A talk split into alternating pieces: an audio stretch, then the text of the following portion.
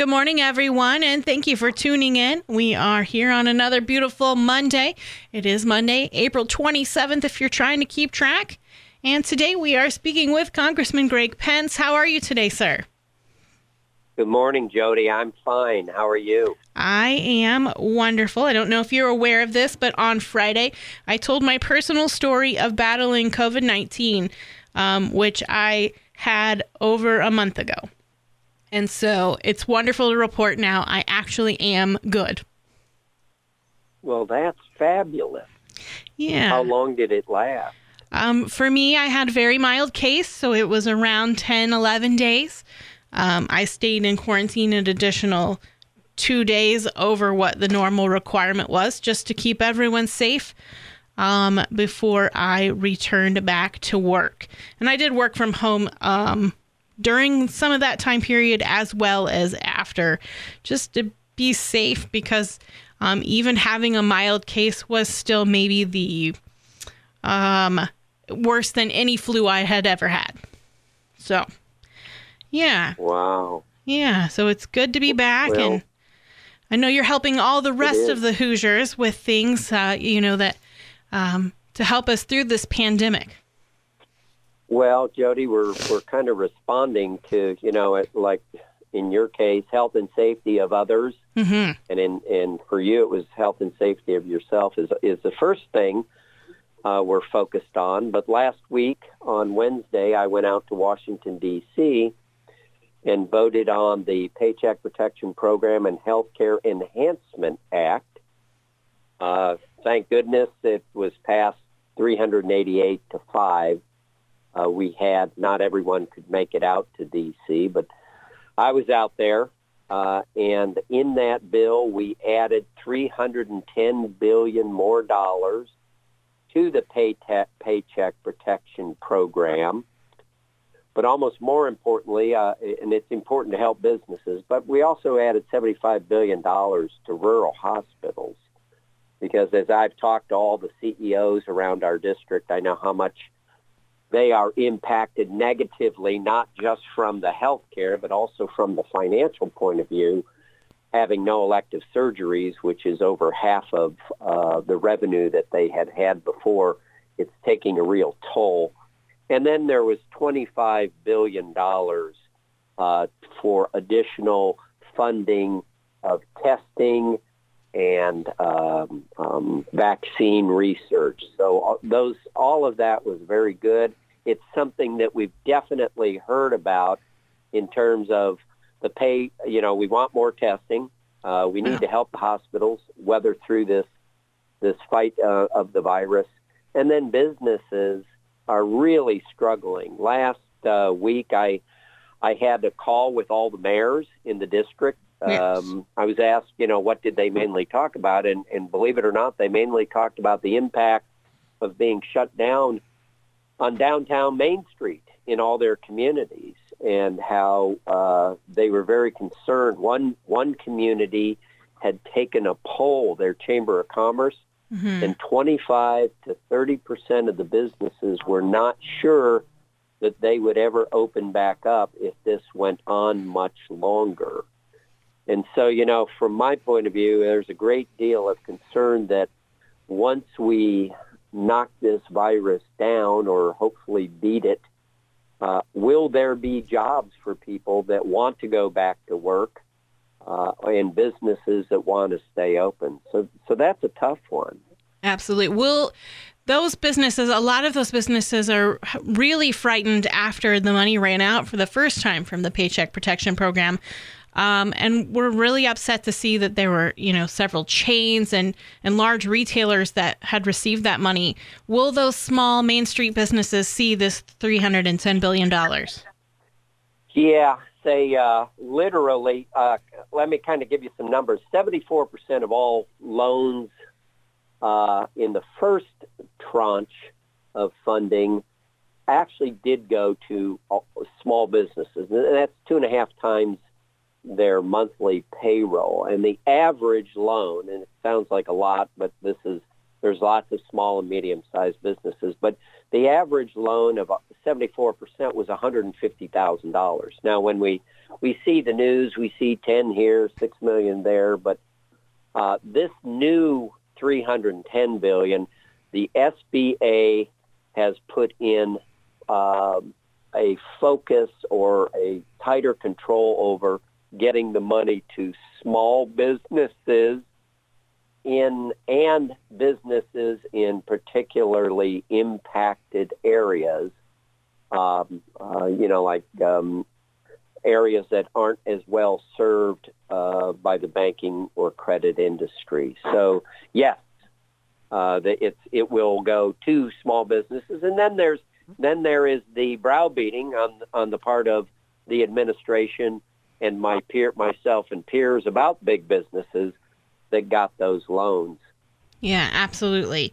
I know this is very important. Main streets in Batesville and Brookville and Greensburg are all currently suffering with not being able to have their doors open or having to limit what they can and can't do. And, and I know a lot of personal friends that are nervous about this and um, they're really hoping that you know they qualified this time for the or you know they already qualified. They hope they actually can receive the funding this time from the paycheck protection program. Um, yeah let me let me kind of throw in a pence.house.gov uh, have folks that are confused or need more questions. I've got 14 of my team members. We do we take calls on unemployment and the paycheck protection program uh, at, at pence.house.gov. We have information as well as you can find telephone numbers or email. We took we've so far in the last four weeks we've handled a thousand calls and four thousand emails, and you know I'm I'm honored and proud to uh, to do this constituent services uh, for these businesses. But we do get a lot of calls. Let me tell you something else I did, Jody. Yeah. Um, that I, I've gotten a lot of concern and I'm kind of gonna, I kind of have to go backwards. Property values of closed businesses are, is something that came up when I called the mayors and when I call, I've actually had conference calls and Zoom calls with city councils and landlords like myself, by the way, that have not charged rent during this time are suffering and there is no relief for landlords. Small businesses can get a paycheck program sure. or loans for disaster uh, relief, but landlords, there is no program, and this could negatively impact the value of properties in our communities, which, as the mayors told me, could negatively impact the tax base or the tax revenue uh, going forward in the coming years. And so I actually testified in Congress when I was there on Thursday about this issue and asked Congress to consider this impact on property owners and landlords, whether landlords being uh, landlords of apartment buildings, homes, or commercial properties. So and like you're saying, there's a lot of lot of those landlords are worried that well, if these small businesses can't make it, I don't have a tenant. Uh, the yeah. the testing money, the twenty five billion dollars to go towards more testing. Will we see any uh, of that money here in rural Indiana in your districts? Yeah, it, uh, that testing money uh, goes to the state, and then the state uh, provides the PPE uh, and provides uh, you know testing and, and buying equipment and and actually allocating dollars out. There are formulas, Jody, on the for the hospital rural hospitals that is based on the number of corona cases in a specific area. So the hospitals in our area will get some of this 75 billion, but it's also in the first act we had 100 billion. So now the 175 billion dollars for hospitals will be allocated based on uh, the number of cases that are in the area. The testing will mainly; those dollars will go to the state uh, to to buy and allocate most needed the testing. Well, Now, and I will, you know, I've said before the I think the governor is doing a good job. We've gotten a lot of equipment and tests, and I've been assured by all of our hospitals that we're good for now for the tests needed for those that have the symptoms of the virus. I think a lot of people would like just to be able to go in and get a test. The, with the capacity of production is just not there yet. It's like the ventilators uh, they weren't. Uh, they that had to be ramped up, so there are enough, and there are enough now. Right now, the testing uh, in the private sector production is being ramped up tremendously by many, many different companies. Yeah, absolutely. I will say, I think maybe for our area, it wouldn't necessarily be. I mean, yes, those who don't even have symptoms definitely still want to be tested as well. But just to be able to test those with symptoms, our our area hospitals are still holding to um, only testing those healthcare workers, first responders, and um, those that are in the high risk category. So I think just yeah, and the doctor doctor uh, um, the ones that the doctors ask to be tested. Yeah, yeah. Um, so I will be amiss if I don't ask this because I had several emails over the last week of people who are critical on maybe your response towards, or, or I will say, I guess, disregard towards being seen without a mask in public and socializing with your family on Easter. Sure. The uh, on Easter, it was an Easter egg hunt out. Uh, they were at my, they are at my house, and we had an Easter egg uh, hunt in the yard. So that's that's one, and that would have been when I was out without a mask. Um, one question I did yeah, have, that, uh, and Jody, Jody, the um, if if you'll notice, I I have not politicked or been critical. I you know I went out to Washington D.C. because it's my job to represent the people of the sixth district, and I don't fault any any of my peers that couldn't make it or felt they couldn't make it. Um, I am not at risk, uh, and I certainly took all the precautions and take all the precautions that have been recommended by the CDC and uh, the governor. Were those that didn't get were were unable for one reason or another to attend?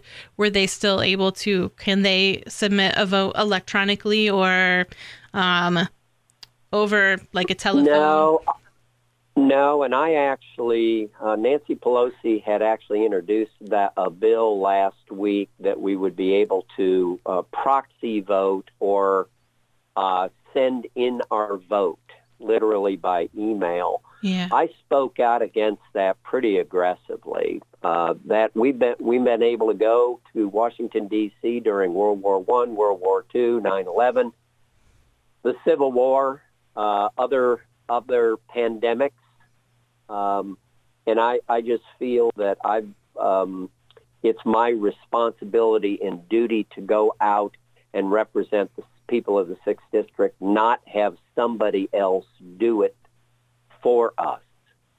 And so, no, you cannot do that. And she withdrew that bill, by the way. I think, I think there were too many other Congress people that felt that that was inappropriate to to have somebody else vote on behalf of the people of the sixth district. And that's understandable. I guess I would think that with um, in a large group as such, over 500 people, um, perhaps at least maybe one of them has the virus at some point. The statistics would say that there were people in that large group that do.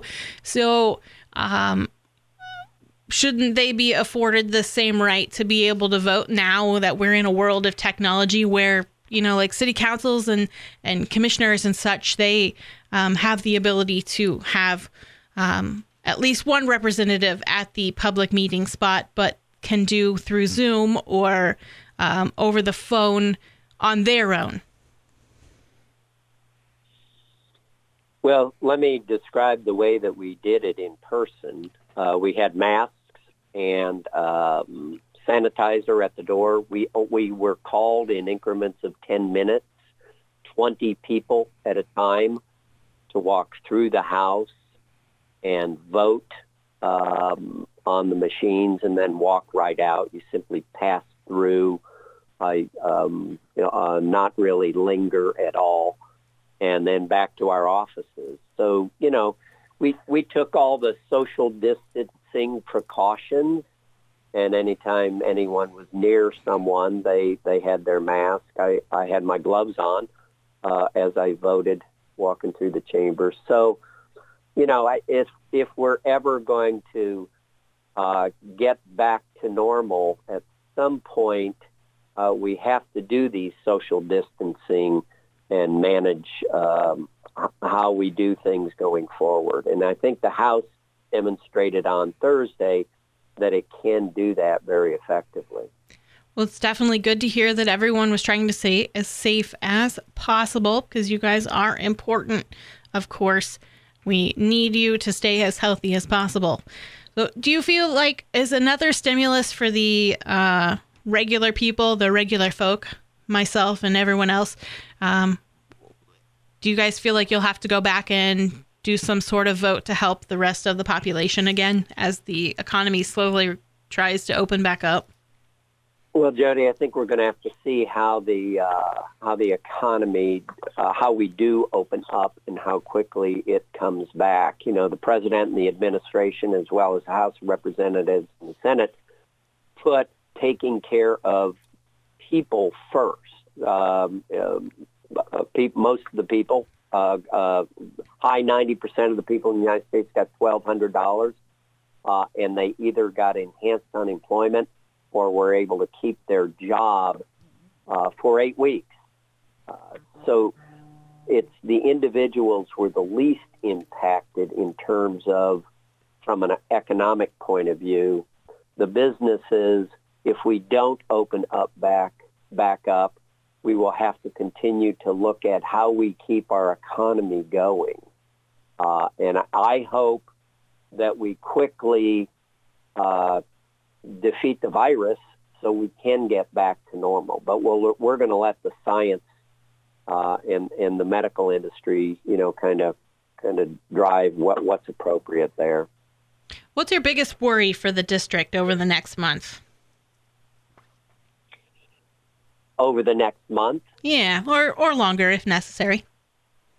Well, every every day it is uh, how many cases of, of the virus uh, you know that that's the biggest concern, and the surge. But the surge, uh, the, the healthcare workers, the heroes here, the doctors and nurses, yes, um, the EMTs, who are the real heroes.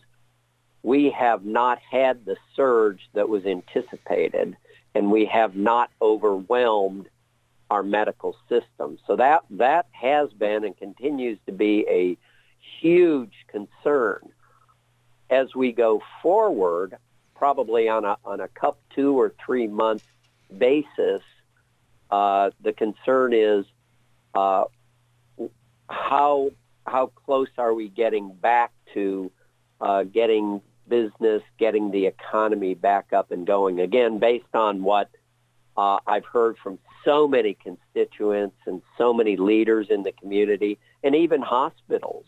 Jody, I I won't name the, the couple of hospitals that called me that said we have to open elective surgery back up. We have people, we are not going to make it financially, and we have people out in our communities uh, that need to come in and get help. So, you know, that it's just uh, uh on a long-term basis is how can we start opening up? Yeah, absolutely. Do you think are we looking at a long, long term basis? I've heard reports as far as 2022 before things might be normal again. I, you know, you you know as much as I know. you know that, uh, and and you know I think the governor's doing a good job. Uh, oh, absolutely. Uh, do, you know, doing the right things. I might. I feel like I hope I don't. He doesn't hate me for the questions I ask him, but they are certainly doing well at addressing the public, and I appreciate that for sure. Yeah, so, well, sir, thank you very much. I've well, we're getting yeah, close to our time Jody, here. Thank, yeah. Yeah, thank you. Uh, you know, pence.house.gov for information and help. That's what we're here for, representing the people of Indiana 6th District. God bless you and, and stay safe. Same to you.